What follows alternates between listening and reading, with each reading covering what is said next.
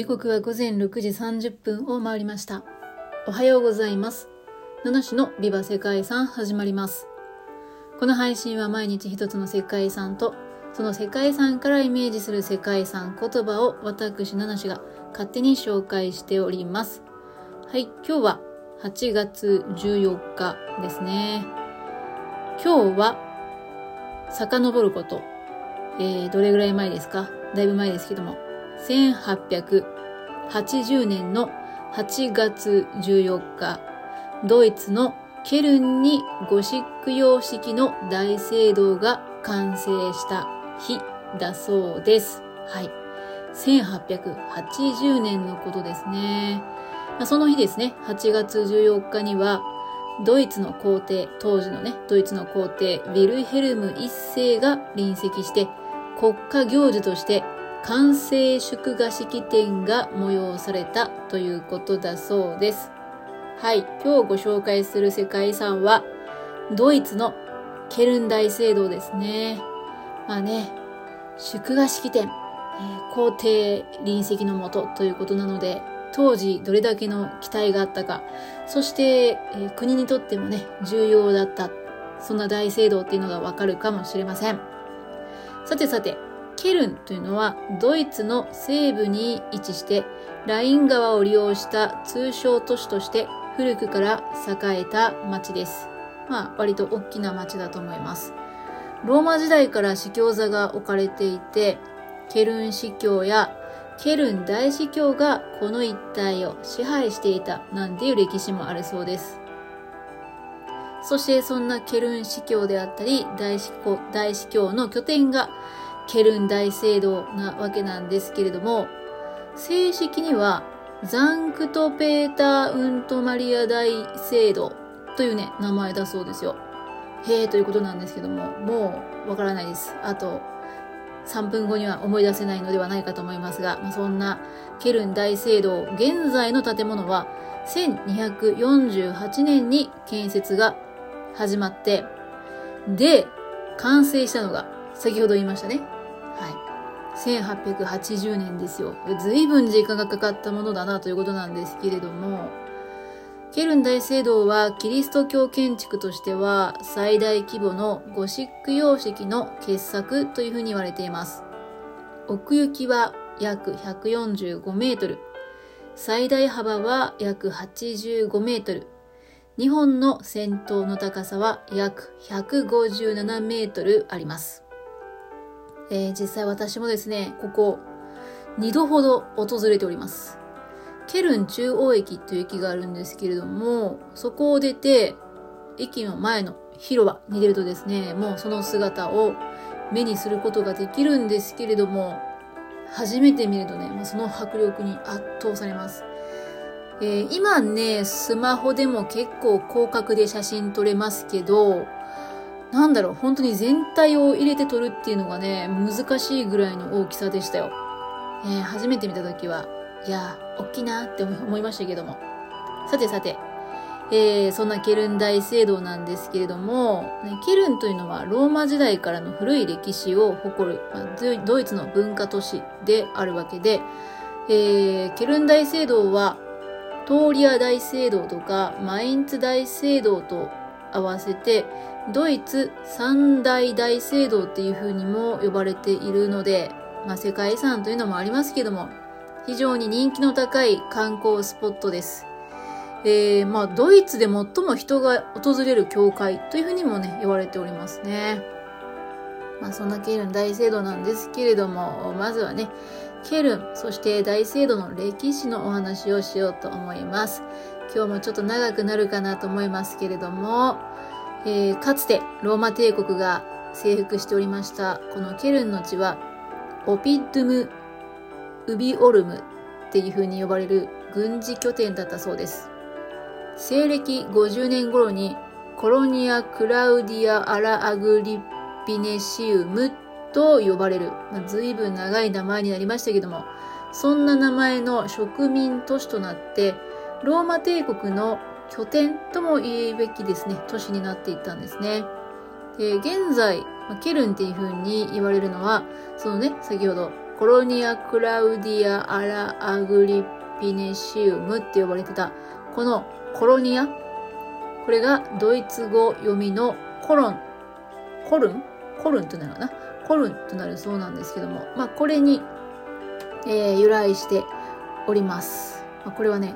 植民地っていうのを意味するそうですね。で、えっと、まあ日本語ではケルン、ね、ケルン、ケルンって言いますけれども、えー、ドイツ語の表記にすると、えー、コルンっていう感じに見えるかなと思いますね。さてさて、そんなケルンですけれども、やがてローマ属州下のゲルマニアの州都となりまして、国境を形成するライン川沿いには、えー、防災システムが敷かれ、要塞や砦などが築かれました。まあ、こういった背景からもわかる通りですね。あの、なんて言うんですか、軍事都市として結構いい場所にあったって感じなんでしょうね。コンスタンティヌス一世が313年にミラノ直令を発しているんですけどもね、これによって、えー、キリスト教がね、公認されたわけですよ。そうすると、ケルンにも司教座が置かれて、ケルン司教区が成立しました。313年のことですね。ケルンには教会堂が建設されて、少なくとも6世紀までには教会堂を中心とした教会の複合施設が成立して、これがケルン大聖堂の最初の姿だったというふうに言われています。その後、ケルン市教区は795年に大司教区に昇格しました。800年にローマ皇帝カール大帝はキリスト教の布教に尽力して各地に教会堂とか修道院を建設していたんだ、していたそうなんですが、え、この大帝のアドバイザー役だったケルン大司教が建設を指示した2代目の大聖堂が870年に封建されています。まあだから運命的にどんどん大きくなっていくという未来が待っていたんですかね。12世紀の後半には、神聖ローマ皇帝フリードリヒ一世バルバロッサがイタリア遠征の戦利品としてミラノから持ち帰った東方山博士の遺骨を聖遺物としてこの大聖堂に寄進しました。えー、東方山博士というのはですね、イエス誕生の際に聖母マリアとイエスを見舞った三賢者のことだそうですね。えー、そうですよ。遺骨をね、このケルの大聖堂に、まあ、寄進したっていうか、まあ、あのー、送ったってことなんですかね。まあ、これによって大聖堂は人気の巡礼地となるわけです。あるあるですね。生物が届いた。もうそこが巡礼地となる。もうあるあるじゃないですか、世界遺産でも。ね、イタリア北部からフランスやスイス、ベルギーに至るガリア地域を代表する教会堂の一つとなったんですね。そして、まあ大聖堂なんですけども、巡礼者が増えたことで手狭になっちゃいました。結構ね、ケルンって多分巡礼しやすい場所だったんじゃないですかね。うん。で、また東方三博士の聖遺物とドイツ、えー、ドイツの王体、ドイツ王の戴冠式の場としてふさわしい教会堂にするために13世紀の前半に大聖堂の改築が決定したそうですね。なるほど。当初はロマネスク様式の構造を残して増築する予定だったんですけども、なんとなんと1248年に火災に遭ってしまって多くが消失してしまったんですね。なので新たに再建されることになったようです。フランスで開発されたゴシック様式を採用して、どこよりも大きく高い大聖堂を目指し、フランスの職人であるマイスター・ゲルハルトの指揮下で建設が開始されました。ね。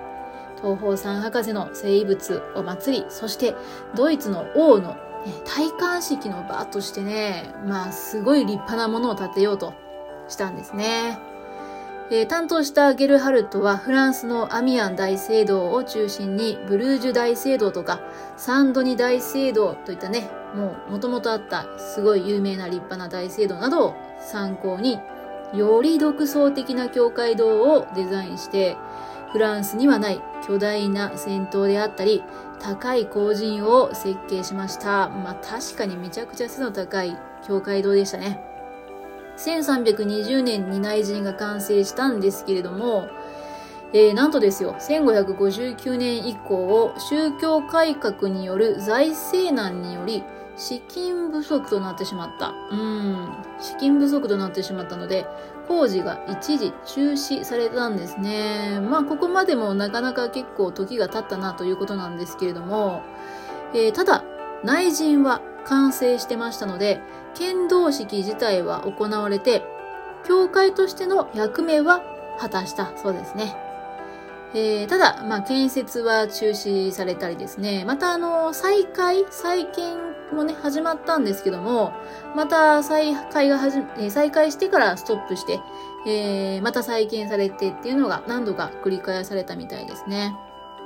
そして、まあ、その頃になっていくとですね、まあ、世界中というかヨーロッパ中なんでしょうかね。戦争っていうのがたくさんありました。えー、度重なる戦争で、人々は疲弊して、また宗教改革もね、ありましたから、ドイツの諸侯の多くがローマカトリックからプロテスタントに改宗していたなんていうこともあって、えー、まあやっぱりお布施っていうか寄付っていうか寄進がね、えー、どんどん減少していた。まあそういうのもあったみたいです。でね、それだけじゃないんですね。えー、当初、まあ、建設し始めた時から、もうあまりにも時が経ちすぎていた。だから、元々の設計っていうのは、まあ、ゴシック様式で設計されたわけなんですけれども、時代がもうルネサンスに移行していたので、えー、その元々あったオリジナルの大聖堂の設計が、うん、だいぶ時代遅れのスタイルになっていたっていうことで、まあそうなるとどうですか？ちょっとモチベーションっていうかテンション下がりますよね。まあ、こんなもう時代遅れなものを作るのかみたいな感じになったんでしょうかね。で、以降、約300年にわたって工事が中断されたままとなってしまったそうです。まあこれが何百年もね、完成までにかかったっていう、まあそんな背景だったみたいです。いや、でもよくね、やめずにまた再建したなということなんですけれども、1794年にはナポレオン率いるフランス軍、えー、フランス軍がケルンを占領した際には未完成の大聖堂を倉庫とか馬小屋として利用した。で、えー、生物などの貴重な品物は退避させていたんですけども、それでも多くの装飾品や建材が略奪破壊されたなんていう、まあそんな、えー、時代もあったそうです。ナポレオンが1806年にドイツにライン同盟を結成して、神聖神聖ローマ帝国も消滅するわけですよ。えー、そして、1815年に、えー、ドイツ連邦が成立したなんていうふうに、まあ、書いてあるんですけど、すごいね、もう激動の時代だったんですよ。うん、だがしかし、18世紀から19世紀、イギリスで歴史主義様式がブームとなったそうです。はい。ねリバイバルみたいなことですか？となるとですね、ゴシック様式の最高の動きっていうのも活発化したそうです。まあ、ゴシック様式ってやっぱいいじゃんみたいな。あの古いやつかっこよくないみたいな話ですかね。で、ドイツにゴシックリバイバル様式がもたらされたということなんですね。ゴシック様式はドイツの伝統の建築様式と考えられるようになって、建築家らが制作した大聖堂の完成模型に大きな支持が集まりました。ということで、まあね、そんなね、ゴシック復活の波に乗りました。さらに、プロイセン政府からの援助も受けることができて、1842年から本格的に工事が再開される運びとなりました。まあいろいろありましたけれどもね。まあ、略奪されたり、馬小屋になったりしたんですけども、えー、再開されました。大聖堂は建設開始から632年と2ヶ月を経た1880年についに完成しました。そして第7代プロイセン王ビルヘルム一世が出席して完成の式典が取り行われましたということなんですね。いやいやいやいや、なかなかの歴史でしたけれども。そんなケルン大聖堂ですけども、やっぱりですね、一番の特徴というのは、見た目、外観じゃないでしょうかね。もう重厚な外観で、えー、近くに行ってもね、一番てっぺんの方までは、まあ、見えないんですけども、もう人の目でね、見えないような細部にまで細かい装飾が施されていたりするんですね。だから、まあ、でっかいだけじゃなくて、すごく細かいんですよ。神秘的なって表現される、そんな姿でもあるんですね。正面のファサードには3つの玄関と2つの塔があり、南側の塔は509段もの螺旋階段の、あ、螺旋状の階段で塔に上がることができるそうです。私ここ行ったんですけどね、塔の上には上がってないんですよね。ちょっと時間がね、いつも時間がないんですよね。えー、内部は全長144メートル。えー、広い幅の翼廊と高い中廊、そして大聖堂を支える石柱と石像、壮麗なステンドグラスなどが配されていますということで、ね、ステンドグラスもめちゃくちゃ綺麗でしたね。うん。西ファサードから入って右手には、バイエルンの、えバイエルンの王、ルートビヒ一世が1842年に奉納したバイエルンの窓と呼ばれる5枚のステンドグラスが設置されています。そこにはキリストの、えー、受胎の告知、えー、アダムとイブ、4人の預言者、東方三博士の礼拝、ピエタ、精霊降臨、聖ステファノの殉教などがね、わかる人にはわかるんでしょうか今ので。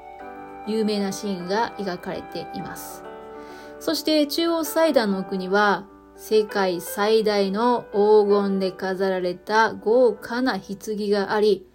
そこに東方三博士の頭蓋骨が入っているそうです。この棺は三博士の生物が運ばれてきた後に多くの職人によって作られたと言われています。うん。まあそんなものであればね、入れ物を作りたいよとね、棺作りたいよっていう建築家職人の人多かったんじゃないでしょうかね。まあ外観も内部もね、すごく見どころが多い。ドイツだけではなくて、ヨーロッパを代表する大聖堂かなと私は思いますね。えー、そんなケルンはドイツで4番目の人口を有する大きな都市で、歴史的建築物が多い街並みの素敵な場所ではあるんですけれども、今ね、この歴史的建造物の多い街並み、まあ確かにそうなんですけど、どちらかというとなんかね、もう都会になっちゃってるんじゃないかなっていうふうに、うん、思ったりしますね。えー、ただね、周り周辺ね、歩いていくと、すごくね、景色のいいところもあります。で、ケルンの話するときにですね、えいつも紹介してる場所があるんですけども、えー、ケルンがある、えー、場所から川を挟んで対岸にトライアングルビルっていうね、オフィスビルがあるんですけど、そこね、あの、屋上の展望台まで、まあ、お金払わないといけないですけど、上がることができるんですけど、そこからね、大聖堂と、まあ、街並みですかで、まあ、その向こうにね、太陽が沈んでいく、まあ、夕方、夕日が沈む、そのね、景色が見れるんですけど、めちゃくちゃいいですね。めちゃくちゃ良かったですね。遠目に見るケルン大聖堂もね、すごい良かった。川を挟んで大聖堂があってね、街並みがあって。うん、いや、思い出したらまた行きたくなってきました。もしね、ケルン行かれる際はですね、まあ、大聖堂だけじゃなくて、ぜひね、あの、遠くから見下ろしてみてください。素晴らしいケルンの景色を見ることができるのではないでしょうか。まあそんなね、ケルン大聖堂なんですけども、実は、危機遺産リストに記載されていたっていうこともあるんですけれども、それがですね、あの、ライン川の対岸で進行中だった高層ビルプロジェクトだったそうです。今私がおすすめしたビルももしかして入っていたのでしょうか？うーん。まあこれは見た目ですね。景観というか視覚的な完全性を損なうというふうに、えー、言われていたんですね。まあ結果的に、ま、計画が変更されたりしたなんていうことがあるみたいですけどもね。まあまあ難しいですよ、やっぱり。ドイツで4番目の人口があるっていう大きな都市ですからね。うん、都市開発と世界遺産、ね、守る。まあ、この兼ね合いですか？これね、まあ、すごいこの話私めちゃくちゃよくしてると思いますね。えー、街で世界遺産の、その、なんだろうな、建造物、建築物を守っていくっていうところの景観、うん、景観を守るっていうのとのね、バランス。いや、でもね、もうもし景観が守られなかったとしても、大聖堂自体は本当に素晴らしいですよ。もう、うん。まあ、ドイツ、そしてヨーロッパを代表するね、大聖堂でありシンボル。まあ、これは変わることがないと思いますので、ぜひね、皆さん、これからも大切にしていただければと思います。ということでね、えー、今日はドイツのケルン大聖堂をご紹介してきました。今日、世界遺産言葉は、ふさわしい姿っていう世界遺産言葉にしました。えー、このケルン大聖堂がね、今のような姿になった背景に、東方三博士の生遺物を、まあ、なんだろう、守る大聖堂として、でそしてドイツの王のね、戴冠式ができるような教会堂としてっていうね、まあそういう行事にもふさわしい、うん、恥じない、そんな立派な大聖堂をね、作ろうということだったんですけどもね、まあ完成する頃にはだいぶ、えー、時代が違ってしまったので、戴冠式自体が行われたかどうかは多分行われていないような気もしますけれども、まあそんなふさわしい立派な大聖堂に仕上がってよかったんじゃないでしょうか。まあ何が良かったってあれですかゴシックリバイバル。ねまあその時代がまた逆流で戻ってきたからこそ、こういうね、素晴らしい大聖堂ができたっていうことなのかもしれません。はい、ということで、本日もね、え熱く語りましたが、長くなりましたが、最後まで聞いてくださった方がいらっしゃいました。ありがとうございます。では、素敵な一日をお過ごしください。ナナシでした。